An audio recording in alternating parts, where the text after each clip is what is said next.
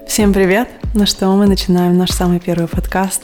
Сегодня я разговаривала с Женей Пестовой, которая моя подруга, дизайнер, житель Берлина, жена, владелица собаки и преподаватель художественных искусств и еще много всего.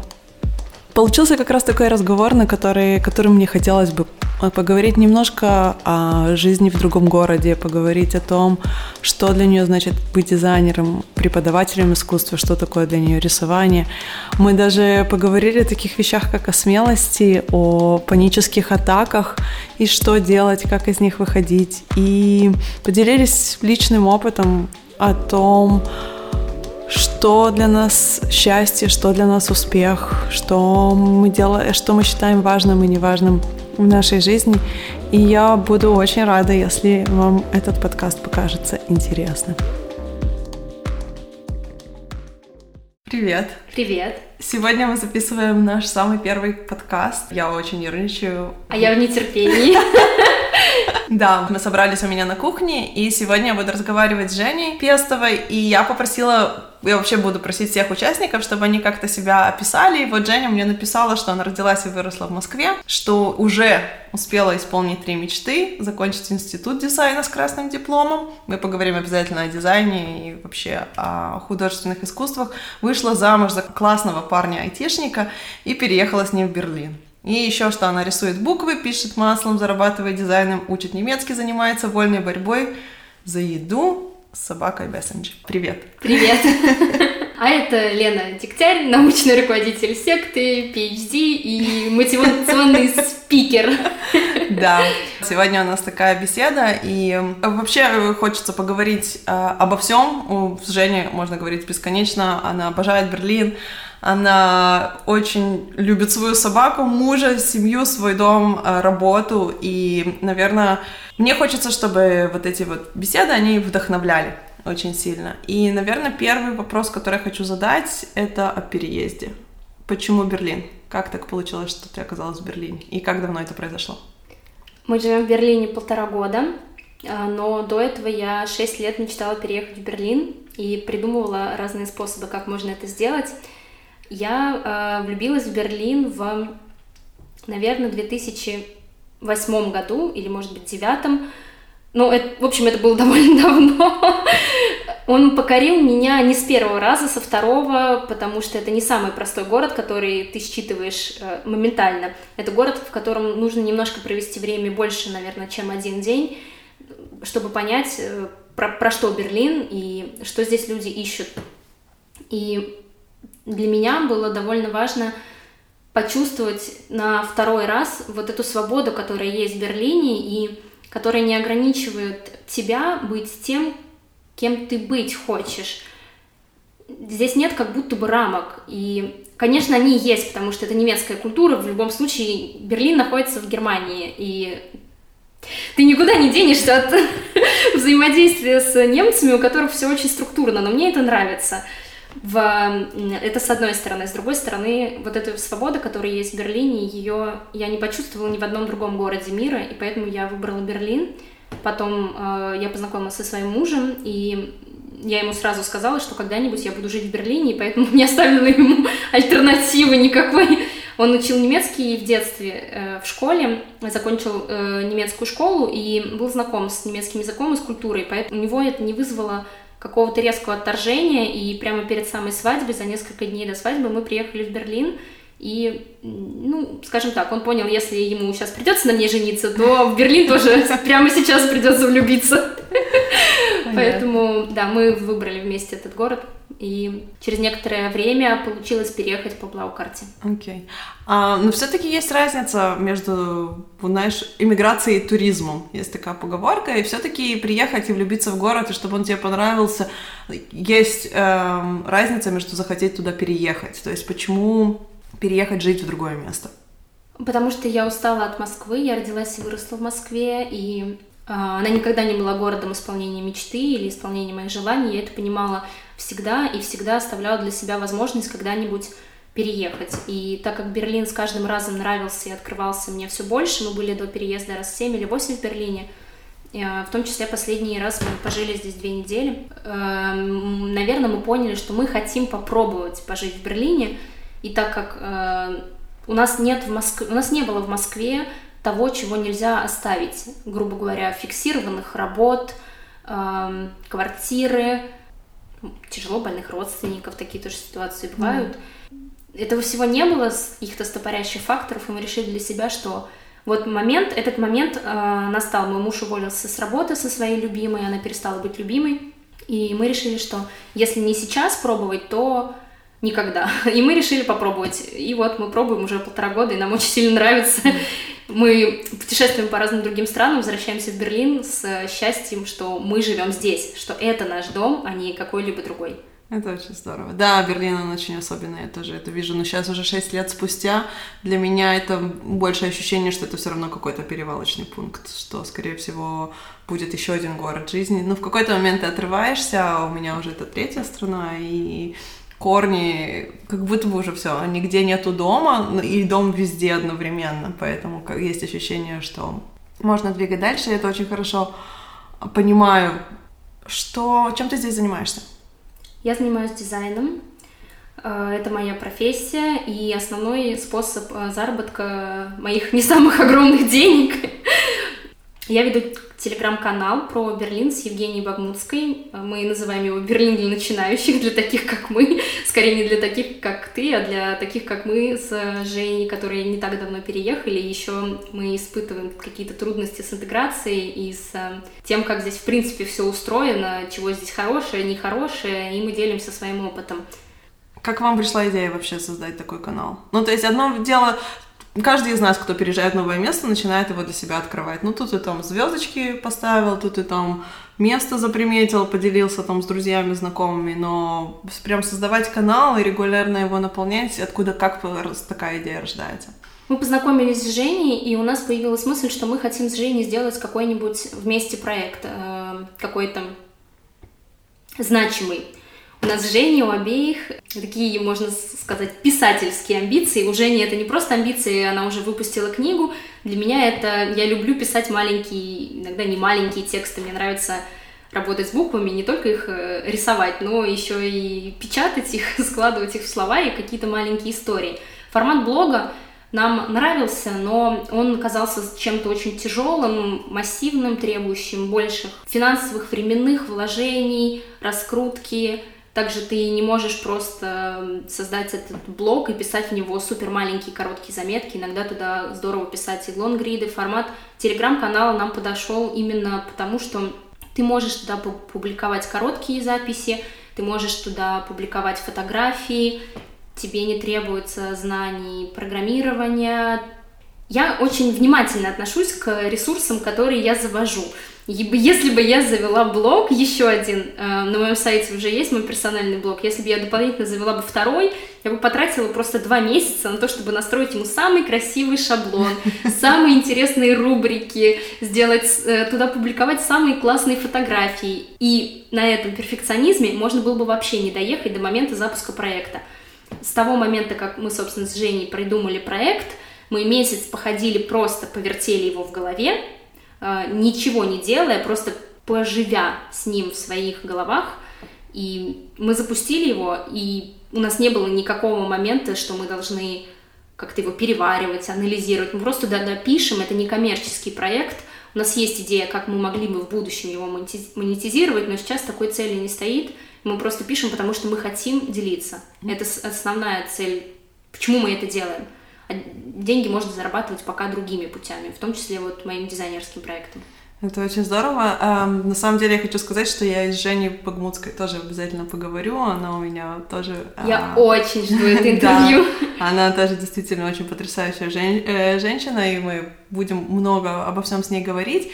И плюс э, все ссылки или книги, или ресурсы, которые мы будем упоминать в разговоре, будут обязательно в посте под подкастом, поэтому Будет ссылка на канал о Берлине, который обе Жени ведут вместе, и любые другие вещи, то есть этого нужно, не нужно сейчас судорожно записывать там то обо всем, о чем мы говорим. Вот, а расскажи мне немножко о дизайне, а вот э, каким дизайном ты занимаешься, что, что именно ты делаешь?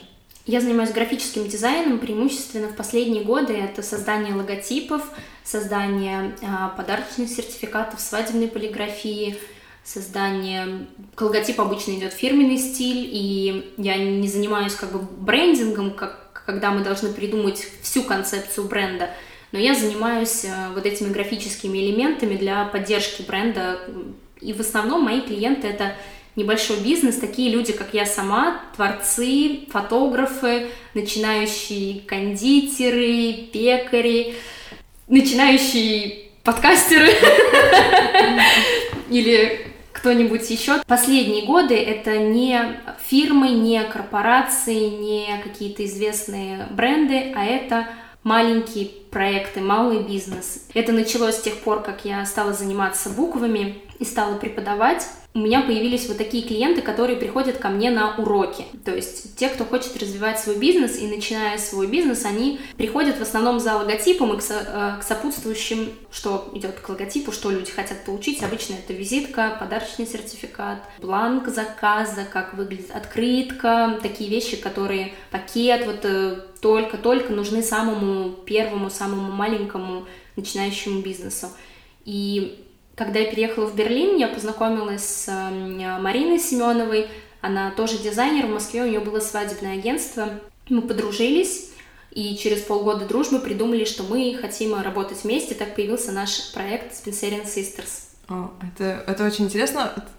Как это работать с подругой на бизнес. Ну, то есть одно дело, как ты с Женей ведешь канал, да, в целом это такой ваш общий проект, он ни к чему не обязывает, ваша жизнь от него не зависит и вы делаете это в свое свободное время. Но когда ты создаешь уже бизнес, говорят, что лучше с друзьями бизнес не делать, это уже когда речь идет о деньгах, даже о маленьких деньгах, это всегда какой-то может стать камень преткновения.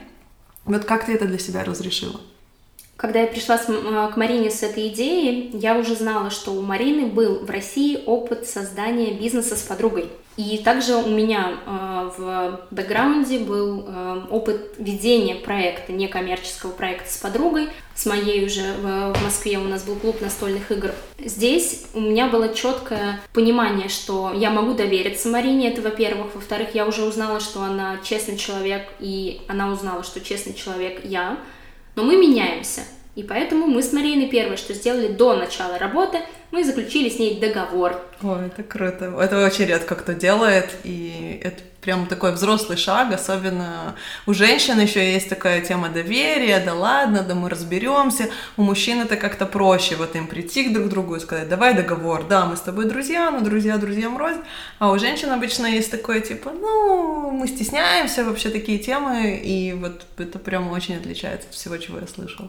Я спросила Марину, Марина, расскажи, пожалуйста, как вы с Катей, с ее предыдущей партнершей, решили вопрос о создании бизнеса? Марина сказала, во-первых, мы заключили договор, и я подумала, класс, мы заключим с Мариной договор, если у Марины нет, э, соответственно, к этому предубеждения. У меня также не было к этому предубеждения. Я считаю, что дружба — это очень круто, но ты никогда не можешь без договора. Я никогда не работаю без формальных, даже в виде просто переписки, без договоров с клиентами, без договоров с клиентами. С Мариной, когда мы начали работать, для нас это обеих было естественное решение. Вот когда мы готовились э, к интервью, когда мы разговаривали предварительно, когда сидели у тебя на кухне, а не у меня на кухне, ты сказала, что тебя вроде как нельзя ставить в пример, или нужно оговорочку сделать, что, мол, ты не зарабатываешь этим настолько, чтобы содержать саму себя, и что основной доход у вас как бы идет от работы мужа, и что очень многие как бы на это кост смотрят или считают, тогда твой опыт менее достойным. Потому что ситуация такая. Вот что ты об этом думаешь вообще, и насколько тебя это тревожит? И как ты к этому относишься вообще, что люди так думают? ну, люди так думают, я не могу им запретить так думать. Но это моя жизнь, я выбрала именно такой формат в своей жизни, разумеется, предварительно согласовав его со своим мужем. То есть не было такого, что я вышла замуж, бросила работу и сказала, содержи меня теперь. Такого не было. Во-первых, э, я, я люблю разговаривать с людьми. И точно так же, как я договорилась с Мариной о том формате сотрудничества, который у нас есть, я точно так же договорилась с, со своим мужем о том формате сотрудничества, который у нас есть. Да, иногда меня это заморачивает очень сильно, потому что я тоже имею амбиции быть независимой женщиной, быть в принципе идеальной женщиной, той, у которой и дома все круто, и с мужем все круто, и у меня и бизнес, и собака, я творчески развиваю, зарабатываю кучу денег. Это невозможно. Ты где-нибудь все время будешь проседать. Либо в одном, либо в другом. И на данном этапе своей жизни я выбрала то, что я могу просесть в своих доходах да, я не зарабатываю на то, чтобы э, снять квартиру, например, в Берлине, потому что сейчас это довольно дорого. Но я, например, про себя очень хорошо знаю, такое было перед нашим переездом в Берлин, когда мой муж не работал, работала я. И для меня это как бы тот факт, что я сколько там, 4-5 месяцев э, содержала свою семью, как бы это реализовало мою амбицию побыть главной или содержать семью или еще что-то. Теперь у меня нет такой амбиции. Я знаю, что в какой-то момент любой из моих проектов, живопись или преподавание, или дизайн, или, может быть, канал в Телеграме, оно что-нибудь из этого полетит, и э, я смогу зарабатывать полноценные деньги на этом. Возможно, например, ситуация изменится, я доучу немецкий, и мне придется выйти работать в офис обратно, меня это абсолютно не пугает. Это не пугает ни меня, ни моего мужа, что друг, думают другие люди. С одной стороны, мне это тревожит, но с другой стороны, я согласна с тобой, что в основном люди смотрят на себя. И если какого-то человека бесит э, мое финансовое положение, то, скорее всего, его бесит это в, в нем самом, а не во мне лично. То есть это его отношение, это всего лишь его собственная проекция. Когда я думаю так, мне становится легко и нормально. То есть на самом, на самом деле то, что происходит, например, у меня с моим мужем в наших отношениях, это только мое дело. Вот и все. И других людей это вообще, по идее, не должно касаться. Да, я согласна, что есть очень много внешних вещей, на которые мы часто ориентируемся. Иногда люди злятся, потому что они себе этого не позволяют. То есть это что-то, что достаточно часто я с этим сталкиваюсь, что люди начинают злиться на других за что-то, например, что ее содержит муж, и она делает, что хочет, и рисует, и с собакой гуляет, и ну, показывает, какая у нее прекрасная жизнь, конечно, ей легко говорить, потому что ей не надо зарабатывать деньги. Но на самом деле такое бывает, что человек тоже может себе это позволить, но он себе этого не разрешает. То есть он дает установку «нет, женщина должна работать», и если я работаю, то все остальные должны работать. То есть это достаточно распространено, это абсолютно права в том, что не стоит вот эти вот проекции на себя. Но мы же не живем в вакууме. То есть вокруг нас социум, понятное дело, что мнение влияет, и мы начинаем в себе сомневаться, а может это правильно, а может это неправильно. То есть это достаточно естественная реакция. Что тебе дает эта свобода? Как она тебе позволяет развиваться, что ты с ней делаешь, как ты ее используешь, то есть насколько ты это ценишь вообще, понимаешь, что вот... Э, потому что иногда мы очень бессознательно относимся к вещам, которые у нас есть но именно зная тебя и разговаривая давно, я знаю, что ты осознаешь, что вот у тебя нету такой нужды зарабатывать, но главное, ты это максимально используешь. То есть ты ценишь этот момент, что у тебя есть эта свобода, и ты ее используешь для того, чтобы развиваться и развивать какие-то проекты, которые, как ты сама сказала, однажды могут выстрелить, ты не знаешь, с какой стороны. Вот, расскажи немножко об этом. Я не знаю, что добавить, ты так хорошо все рассказала. Да, я ценю свою свободу. Я, разумеется, я как бы... У меня есть привычка такая, я очень часто все пере, переоцениваю. И иногда в эту переоценку я э, затаскиваю своих близких. Например, в этом вопросе я регулярно спрашиваю, Илья, смотри, наступил Новый год. Ты окей с тем, что в этом году я там, грубо говоря, там, не знаю, в этом месяце я заработал 500 евро, а в этом месте я не заработал ничего. Ты все еще с этим окей? И он мне говорит, да, я все еще с этим окей. И ну, вот, например, я продолжаю. Я занимаюсь тем, что занимаюсь э, собой, занимаюсь спортом, стараюсь заниматься спортом, стараюсь хорошо питаться, стараюсь э, развиваться. То есть у меня все время идут какие-то обучения, онлайн-курсы, Сейчас я еще могу даже больше сказать. Сейчас у меня выпали такие последние месяцы, не выпали, а получились такие последние месяцы, в котором э, у меня даже работы меньше, потому что Марина, к большой нашей общей радости, она родила ребенка, и у нас маленький перерыв. Он, мы потихоньку выходим э, обратно на работу, но мы больше не работаем так, как раньше. Вот прош... весь прошлый год мы работали 4 часа в день, каждый день в неделю. То есть это была полноценная такая... То есть если сложить нас двух, то это была полноценная работа одного человека 8 часов. Uh-huh. И, в принципе, она нам э, в итоге за как бы некоторыми выстрелившими продажами ну, грубо говоря, дала нам заработать вот этот вот минимум, который здесь в Германии считается минимумом. Но дальше, с тех пор, как она вышла из декрет, то у нас э, какой-то больших доходов нет, но постепенно, постоянно случаются продажи э, на тех сайтах, на которых мы выставлены, Creative Market и Shutterstock.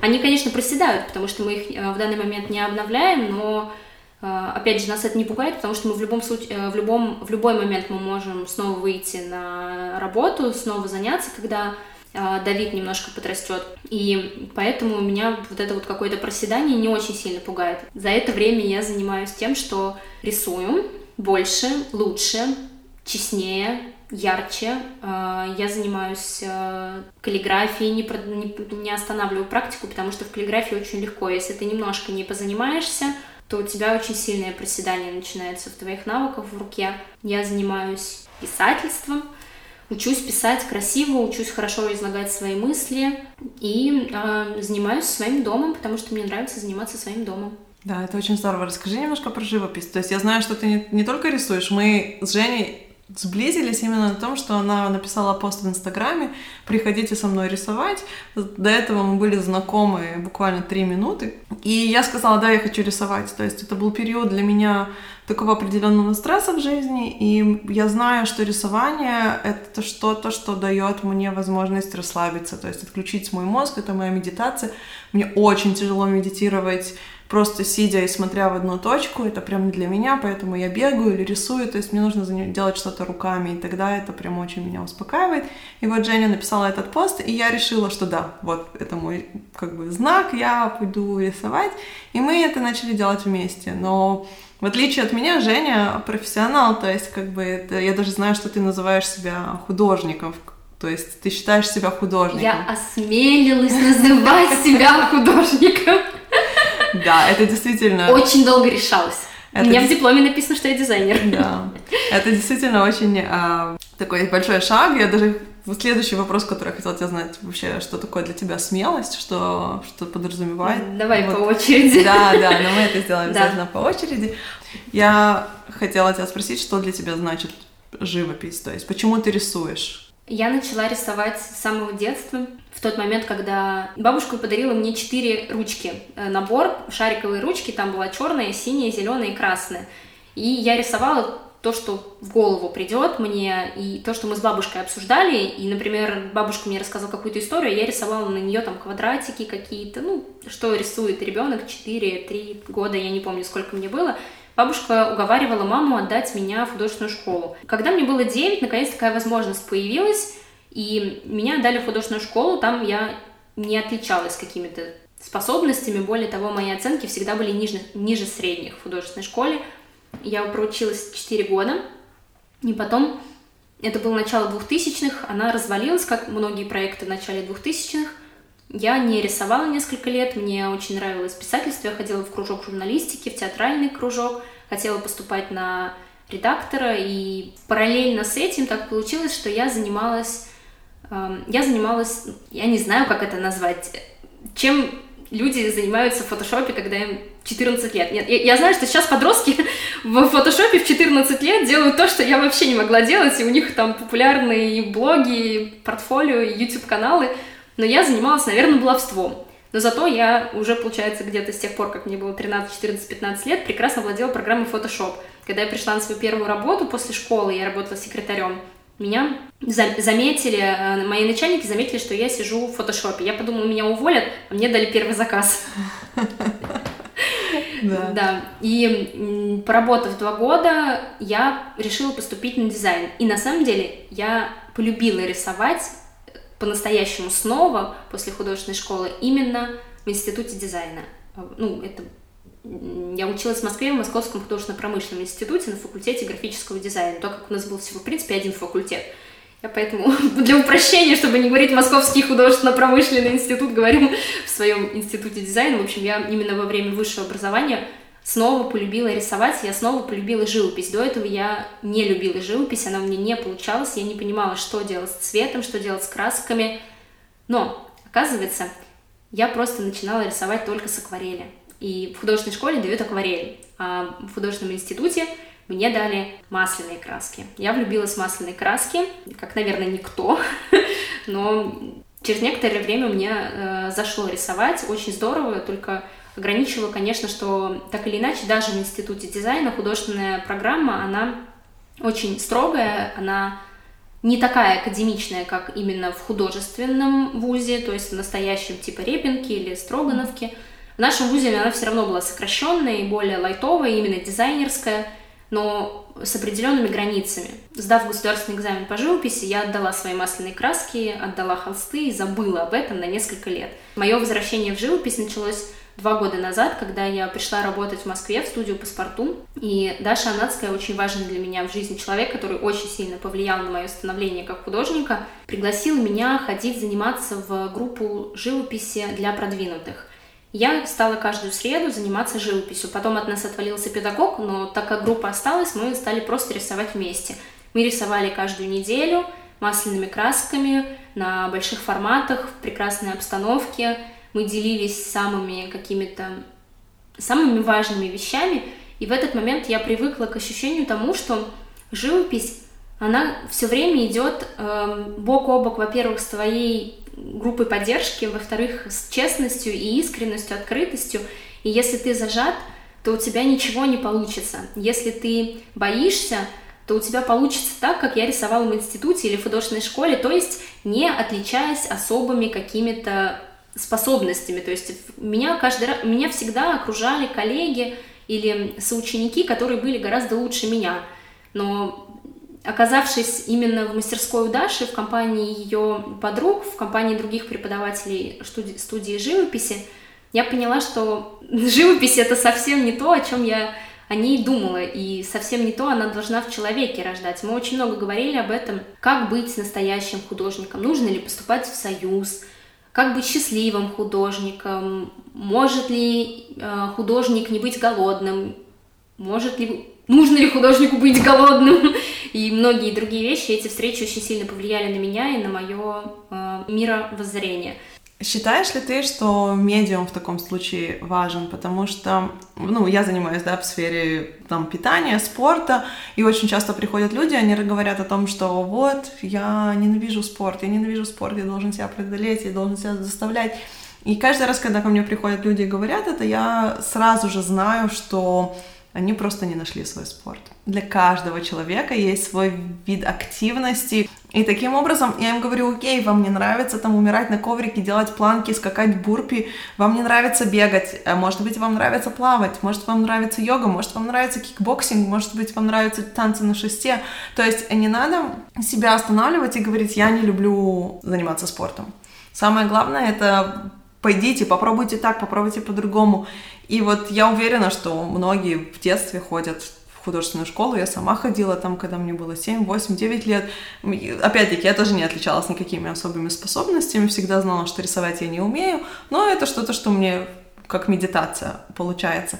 Ну и вот ты говоришь, я тоже не любила, но полюбила, когда мне дали масляные краски. Думаешь ли ты, что люди должны попробовать разные способы рисования, чтобы понять, вот насколько им это действительно не нравится? Очень интересный вопрос, потому что я считаю, что есть немножко разница между спортом и художественными дисциплинами. Мы в таком мире живем, где очень часто в медиа, в социальных сетях показываются очень красивые, очень спортивные девушки, и они выглядят роскошно, и мы хотим стать такими же, потому что мы думаем, что это гарант счастья. Видела ли ты когда-нибудь такую охрененную картинку в каком-нибудь инстаграме, где стоит счастливая художница у холста, и вот ты смотрела и думала, о боже, я хочу так же, значит, э, рисование это гарант счастья, я должна вот научиться так же рисовать. Нет, я этого не видела, но тем не менее я знаю наверняка, что рисование намного больше гарант счастья, чем красивая фигура. И это прям даже научно доказано. Это понимаешь? факт. То есть в этом у меня нет никакого сомнения, что пойти порисовать час сделает тебя намного счастливее, чем как бы покачать кубы без, без вариантов. Для меня тоже, но мне тоже до этого дойти потребовалось очень долго, потому что в тот период между там, тем моментом, как я отдала свои масляные краски, и тем, как я оказалась в студии живописи, я несколько лет не писала. В этот момент я пришла в секту, и так как-то начало, началось то, что в итоге нас с тобой познакомило. Я пришла в секту качать кубы, ненавидеть, ненавидеть спорт или правильно питаться, потому что я думала, что это гарант счастья, а не тем, ну, заниматься тем, что ты по-настоящему любишь. И очень много людей, я думаю, что не идут рисовать, потому что, ну, они боятся, что у них не получится, но только я не знаю, почему они приходят в спорт снова, но если они приходят к неправильному педагогу, неправильному ментору, они больше не занимаются рисованием. Если ко мне приходит человек и говорит, я хочу рисовать, но я боюсь. Я всегда ему могу найти э, то, чего ему больше подходит сейчас под его сегодняшнее состояние. Да, те вещи, которые на самом деле делают нас счастливыми, мы, нам кажется, что это все совсем другое, но я думаю, что мы об этом как-то в другой раз поговорим. Вопрос, который я хотела тебе задать, просто ты писала в одном из твоих постов что-то там про смелость, и я подумала, о, я должна и про страхи, которые у тебя есть, которые я знаю, что они у тебя разные, и я хотела спросить тебя, что такое для тебя смелость, потому что женщины как-то более склонны выражать свои страхи, то есть мы их и лучше осознаем, наши действия, мне так, мне так кажется, что мы понимаем, вот я боюсь этого, я боюсь то, я боюсь неудачи, или я боюсь, что мне откажут, или мне кажется, что я недостаточно хорошая.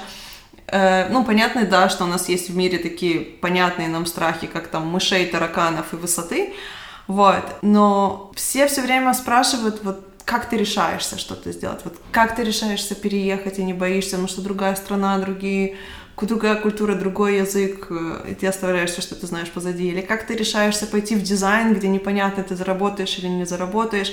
Вот что такое для тебя смелость? Какие вот, например, смелые решения ты можешь сказать, и как ты к ним пришла? Ну смотри, Касаемо дизайна, вот это смел, э, смелое, в кавычки возьмем, решение поступить на дизайн, оно, если копнуть, оно, оно не такое уж смелое, потому что смелым было бы сказать, нет, я хочу учиться в художке, в Репинке. Я пришла учиться дизайну, потому что дизайн — это профессия, это ремесло, это то, та штука, которая кормит. То есть в данный момент сейчас, если э, я останусь без поддержки мужа, я прекрасно знаю, что я буду делать и как я буду себя кормить. Я э, не знаю, смогу ли я себя прокормить своими картинами. Скорее всего, на данном этапе нет. Но если вот прямо сейчас мне пойти и начать серьезно заниматься, ну, грубо говоря, пойти работать в офис дизайнером, я буду знать, что я там буду получать деньги, достаточные для проживания в Берлине, для аренды здесь квартиры, и мне еще будет оставаться на себя и на собаку. Поэтому именно заниматься дизайном это было не очень смелым решением. Скорее, это такое подстелить соломку. Смело было уйти с работы. Но тогда я была уже замужем, я точно знала, что я очень хочу попробовать сделать свой магазин, я его попробовала, я его сделала, я его закрыла, мы переехали в Германию. Когда я решаюсь на что-то, я всегда представляю себе, что ждет меня самое плохое. И так как я человек позитивного склада мышления, именно представление чего-то плохого у меня всегда заканчиваются тем, что ну, во-первых, мне очень скучно об этом думать, на самом деле, потому что я хочу думать о хорошем. Я всегда рассчитываю на самый хороший вариант. Но когда я думаю о плохом, я думаю о том, что э, меня разлюбит там мама. Да никогда меня мама не разлюбит, если я вернусь в Россию, или если я закрою свой магазин, или если я выйду обратно на работу в офис. Мама моя меня никогда не разлюбит. Меня разлюбит мой муж. Тоже не разлюбит. Я начинаю думать. Э, и мои мысли сводятся к тому, что на самом деле мне важно, чтобы меня принимала моя, я называю эту группу поддержки, люди, которые меня любят, мои друзья, э, мои близкие люди. И, и пока они у меня есть, я могу все, вообще все, что угодно, и я просто знаю, что если у меня что-то не получится, то это вообще не страшно. И более того, смотря на другие примеры, на других людей, на слушая подкасты, еще там что-то, ты понимаешь на том, что на самом деле выстреливает один проект из десяти. И у меня даже 10 еще нет. Поэтому мне не страшно продолжать дальше. Если не получится проект Spencer Sisters, я э, закрою его на с Мариной прекрасный договор, в случае, что мы делаем в случае закрытия бизнеса. Если не получится телеграм-канал, то же самое. Если не получится у меня э, продажа моей живописи, это всегда останется моим самым-самым-самым счастливым, любимым хобби. То есть я все время думаю о том, что я буду делать. Ничего страшного. Я закрою это, я пойду дальше. Я закрою это, я пойду дальше. Я закрою это, я пойду дальше до тех пор, пока я не умру. Все. Это очень крутой подход. Вот ты говоришь про группу поддержки, которая тебя поддерживает, которые, на которых людей, на которых ты можешь опереться. Так было всегда? То есть ты всегда знала, что тебя окружают люди, на которых можно опереться, или у тебя были моменты, когда ты чувствовала, что ты все тянешь сама, и я не знаю, ты одна. Вот как это у тебя вообще развивалось, вот этот подход к жизни?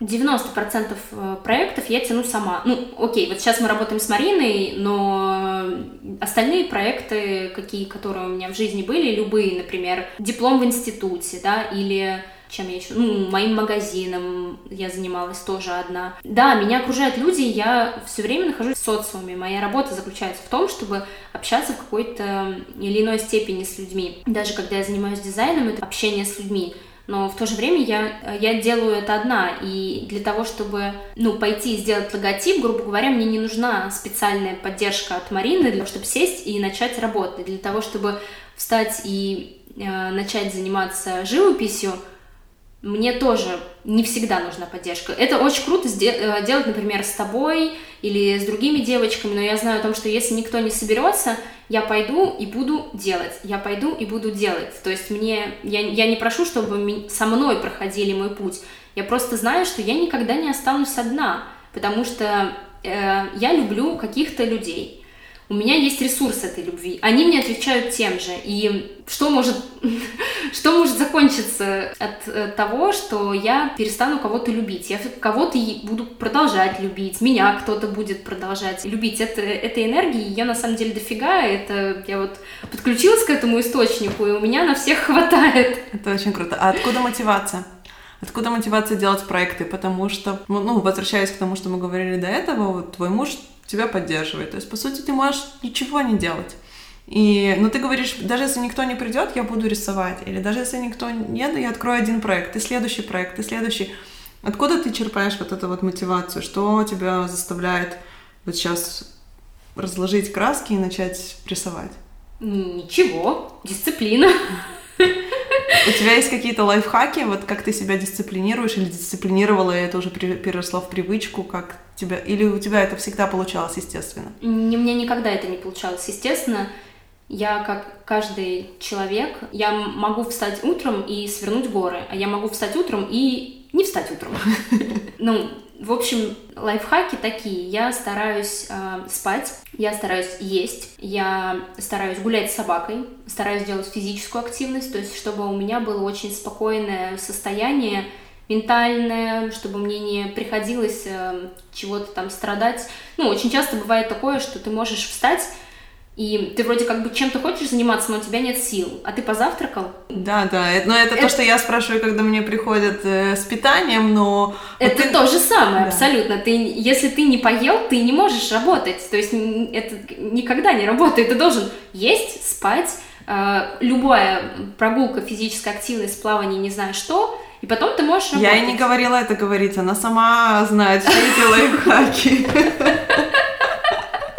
Если я все это сделала, то мне не сложно себя заставить. Мне очень сложно себя заставить, когда я не выспалась. Мне очень сложно себя заставить, когда накануне я, не знаю, там, перепила вина, и у меня очень сильно болит голова. Мне очень сложно себя заставить, когда у меня какие-то проблемы в отношениях. Это всегда так. Мне просто в таких ситуациях мне сложнее себя заставить. Мотивации иногда нет. Ну, значит, сегодня я нажму на себя, и сегодня я что-нибудь сделаю, минимум не максимум. Плюс еще есть одна штука, я сейчас над ней работаю, пока не, не доработала.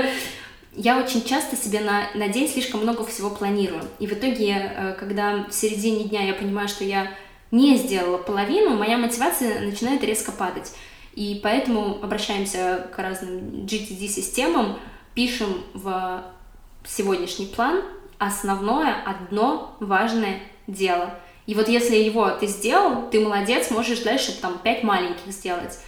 Иногда это самое сложное дело, оно просто парализует, нет никакой мотивации его делать. И у меня бывают ситуации, когда я целый день как будто бы проработала, я провела его за компьютером, или я провела его за скетчами, я провела его за чем-то, но на самом деле я ничего не сделала. Я как обычный человек обязательно себя поругаю, а потом похвалю и скажу, сегодня ты сделала не самый лучший свой результат. Завтра ты сделаешь лучше. Давай посмотрим, что будет завтра. Ложись спать. На сегодня ты уже ни на что не способна. Это очень круто. Um, да, у меня прям три помарки про пронеслось в голове. Во-первых, uh, насчет того, чтобы планировать слишком много дел в, в течение дня. Вот фраза, которая очень сильно меня мотивирует последние две недели. Я ее услышала в подкасте Биджей Миллера и вот Тим Ферриса, которая... Он сказал, что люди переоценивают то, что они могут сделать за день, и недооценивают то, что они могут сделать за год. Это Прям очень правильно. И эта фраза, она у меня настолько засела в голове, и я стала делать нормальные э, списки дел на день, такие, которые я могу реально поставить все галочки в конце дня. И это стало меня так наполнять, то есть у меня намного больше мотивации начинать свой день стало, потому что я понимаю, что мне по силам сделать вот эти вот все дела, которые я себе...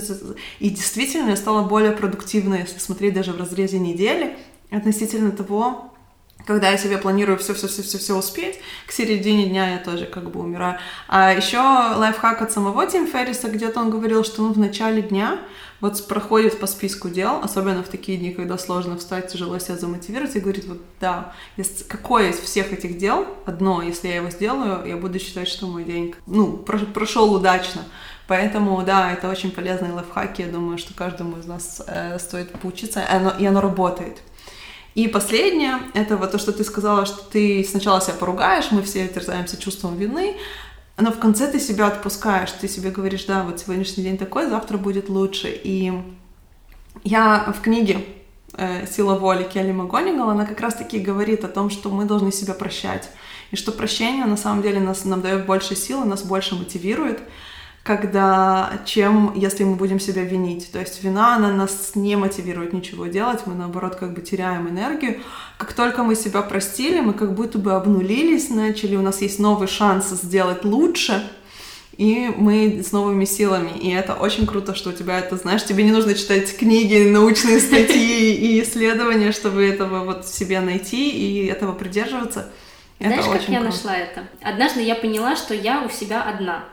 То есть у меня есть ровно одна жизнь, у меня других нету. В лучшем случае, не знаю, там через 80 лет, может быть, я умру, и за это время я должна что-то сделать. И если я буду заниматься тем, что я, чем я занималась раньше, то, то есть виной, э, самокопанием, болезненным перфекционизмом, руганием себя, то я точно так же ничего не буду делать, как я не делала раньше. И поэтому все, что я могу сделать, это сказать себе, что я молодец, и, возможно, это с какой-то стороны смотрится, что это типа самовлюбленность или эгоизм. Ну, бывает такое как-то. Я типа, как ты смеешь себя хвалить? Да, конечно, я смею себя хвалить. Мне кажется, это очень круто уметь себя хвалить. И это гораздо сложнее себя похвалить, чем себя поругать. И поэтому я... Не ищу лег- легких путей. Ой, это да. Но э, стараюсь себя хвалить, потому что я, я знаю, что я молодец. Я много чего делаю. Не, не больше, не меньше, но я точно знаю, что в каждый момент своей жизни я делаю ровно то, на что я была способна в этот момент жизни. То есть у меня не было другого варианта сделать по-другому. Если я встала разбитая, я не могу в этот день проработать 10 часов супер. Это невозможно просто. Я хочу очень еще одну ремарку об иллюзиях дать, возможно, это будет интересно слушателям. Но, в общем, я, я не могу сделать то, чего я не могу. Поэтому в конце дня, надо сказать, это классно, что я сделала то, что я смогла сделать. И, разумеется, все равно бывают такие дни, когда я реально ничего не сделала. Ну, хорошо, я ничего не сделала. Ну да, это, это один бывает. день на фоне жизни. Это и... один, один день. В остальные дни я стараюсь делать максимум свой, на который я способна. И вот теперь очень важную штуку, которую я очень сильно хочу сказать. Очень часто мы смотрим на то, что делают другие люди, как они это делают, как много они делают, и нам кажется, что мы такие ничтожества, мы ничего не успеваем, мы ничего не делаем. Вот другие люди, вот Лена Дегтярь, вот Женя Пестова, Женя Багмутская, кто еще? ну, в общем, клевые девчонки, они такие супер, а у этих еще дети есть, а у этой три бизнеса, и все работают. Э, Оля Маркис вообще на нее посмотреть, да. можно закопаться сразу. Кажется, что ну, ты ничего не делаешь. На самом деле это очень большая иллюзия, потому что чем больше я общаюсь с людьми, тем больше я спрашиваю, сколько они на самом деле всего делают.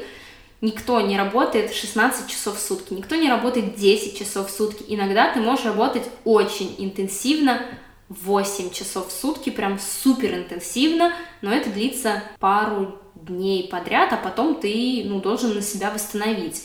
Еще раньше мне казалось так, что если я в... Вот когда мне было, например, 20 лет, я училась в институте, у меня была цель, я хочу его закончить с красным дипломом. Я очень старалась учиться на отлично. Я училась на отлично, на дневном, и в то же время я уже хотела быть взрослой девочкой, жить со своим бойфрендом, для этого мне надо было работать. Я работала тоже полный день, и была очень сильно горда собой. Также у меня были фрилансерские заказы, потому что я работала э, в службе поддержки, и зарплата была небольшая. Фрилансерские, дизайнерские заказы всегда были вкусным, приятным дополнением. Я их делала ночью. Где-то в это время я встречалась со своими друзьями, то есть они в это время не отвалились, каким-то образом дружба продолжалась. Закончилось это все это тем, что я заболела тревожным расстройством.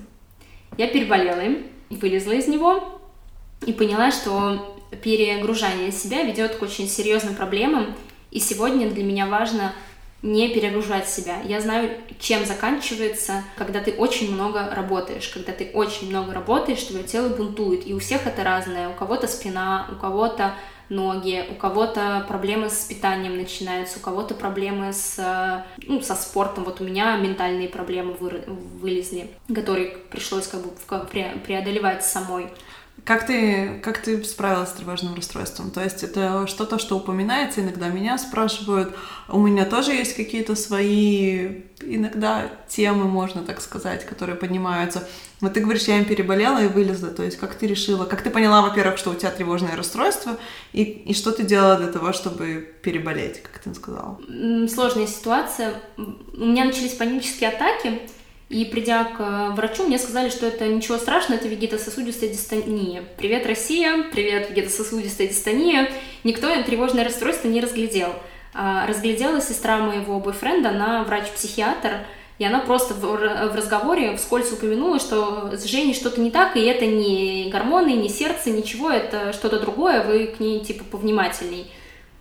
Я это послушала и э, пошла читать в интернете, что, что со мной происходит – Потом узнала, сколько стоит психотерапевт, и у меня не было денег, я была студенткой. У меня я только что потратила кучу денег на то, чтобы якобы вылечить щитовидную железу, с которой у меня, в принципе, было все в порядке. Ну, как-то пришлось дальше жить. Это было очень тяжело, но это постепенно проходило. И мне помогала, наверное, мысль о том, что это пройдет. Завтра я встану, и завтра будет немножко лучше. Я не могу сказать, что у меня какая-то была сильная поддержка от моего окружения, потому что мне, конечно, страшно было признаться в том, что а, у меня, например, панические атаки. Сейчас не страшно. Тогда было очень страшно, я была совершенно другим человеком, и для меня это был первый такой опыт. Я не понимала вообще, что со мной. Я думаю, может быть, если я кому-то скажу, то меня отправят в психбольницу, например. Ну вот сейчас, например, ты смотришь назад, ты бы сделала что-то по-другому, ты бы с кем-то поговорила, ты бы... Или ты бы точно так же... Вот, то есть ты считаешь, что тогда это был единственный способ решить эту проблему? Ну, если он решился таким образом, на тот момент да. это был единственный способ, которым я могла решить эту проблему. Конечно, ну, с высоты опыта я говорю себе о том, что сейчас бы в своей жизни я бы сделала что-то по-другому. На самом деле, да нет, на самом деле не говорю я так себе, я бы ничего не сделала по-другому, потому что все, что со мной было, оно сделала меня тем, кем я являюсь. Да, но я скорее не, вот не лично о твоих сожалениях, а вот о людях, которые это переживают, что бы ты им посоветовала сделать, потому что ты пережила это одна, и это очень здорово, я тоже очень многие свои вот такие, особенно панические атаки, тоже переживала одна, я чувствовала себя свободно об этом поговорить, но никто не бросался на помощь, то есть если я кому-то скажу, что у меня ангина, мне сразу предложат и мед, и компрессы, и кто-то приедет и привезет лимоны и апельсины, а если я скажу, что у меня панические атаки, ну, никто из нас не умеет, как бы сказать, э, ну, максимум кто-то спросит, что я могу для тебя сделать. Но не факт, что я даже сама знаю, что можно для меня сделать в этой ситуации. Но все равно даже поговорить об этом и чувствовать, что ты не один, что есть какая-то поддержка, очень может помочь. А вот что ты думаешь об этом? Конечно, я думаю, что это, во-первых, это очень серьезно, если кто-то этим страдает, это не надо делать в одиночку, но я не знаю, как здесь в Европе, у меня мало опыта общения с э, немцами, тем более у меня мало друзей эм, англоговорящих. В основном мое окружение это так или иначе русские или те, кто вырос на постсоветском пространстве. У нас, у, людей с таким же бэкграундом, у нас вообще очень плохая эмпатия, и мы не знаем, что делать, если человек говорит, мне больно, но у меня не нога болит, а у меня внутри болит. И мы не знаем, что с этим делать. Я не знаю, была бы я хорошим другом, если бы моя подруга пришла бы мне и сказала, мне больно, я не знаю, что мне сделать. Я не знаю, поступила бы ли я сейчас, наверное, поступила бы по-другому. Но тогда то время, наверное, я бы не смогла по-другому. Мне кажется, очень важно, во-первых, принимать тот факт, что больно бывает не только от ноги, а ну, от головы, назовем это так. У тебя может болеть то, что ты даже не знаешь, что болит. Например, у меня болело солнечное сплетение каждый день. Это было очень стрёмное ощущение, а при этом объяснить, что что такое, когда у тебя болит солнечное сплетение. Это очень странная боль, как бы понятная боль, это сердце, нога, легкие, глаза, там зубы, мы знаем, как это лечить, но Всю остальную боль знают, как лечить, лечить врачи, психологи, психотерапевты и даже в какой-то случае психиатры более тяжелых. Я считаю, что нет ничего страшного в том, чтобы за этой помощью обращаться. Другое дело, что, к сожалению, в России в медицинскую страховку э, не входит психотерапевт и психолог. И одной моей подруге пришлось э, пойти в психдиспансер, чтобы получить помощь. Я очень рада, что она не постеснялась об этом сказать, о том, что она пошла, то, что она разобралась о том, что она вылечила свое расстройство, даже несмотря на то, что для этого пришлось идти в диспансер. Мне кажется, что очень важно, когда ты сам отдаешь себе отчет в том, что некоторые вещи это нормальные, в, то, э, в том числе любая психологически, психическая болезнь, она нормальна, и она лечится, и через нее можно пройти, и если, если твое окружение не может тебе дать ту поддержку, которую ты бы хотел, есть специально обученные люди, которые этим занимаются. Это, по-моему, точно так же, как с ногой, да, то есть если у тебя болит нога, и ты приходишь к другу и говоришь, блин, у меня болит нога. Обычно друг себе говорит, я тебе сочувствую, конфетку, меда, лимона э, погладить, но я не могу вылечить твою ногу, и ты идешь к ортопеду. И то же самое ты можешь прийти к другу и сказать ему, слушай, у меня вот здесь э, болит, я не понимаю, что, я там, мне страшно, или мне, я плачу все время, и он, как бы он может тебе сказать, держись, все будет хорошо и так далее, но мы не умеем с этим работать, умеют работать специализированные люди с этим. Я надеюсь дожить до того момента, когда мы будем уметь с этим работать, чтобы каждый человек мог знать, что он, э, как бы ему не было тяжело, ему может стать лучше, он может сам себе помочь. Ну, это на самом деле инструменты для этого существуют, и они есть, и они доступны уже сегодня, просто очень мало кто о них знает. Мало Одна... кто о них знает, очень. Например, когда я искала, я не, я не знала, да. что искать. Как, э, что будет, например, если человек, у которого панические атаки сейчас, что он должен искать, например, в интернете?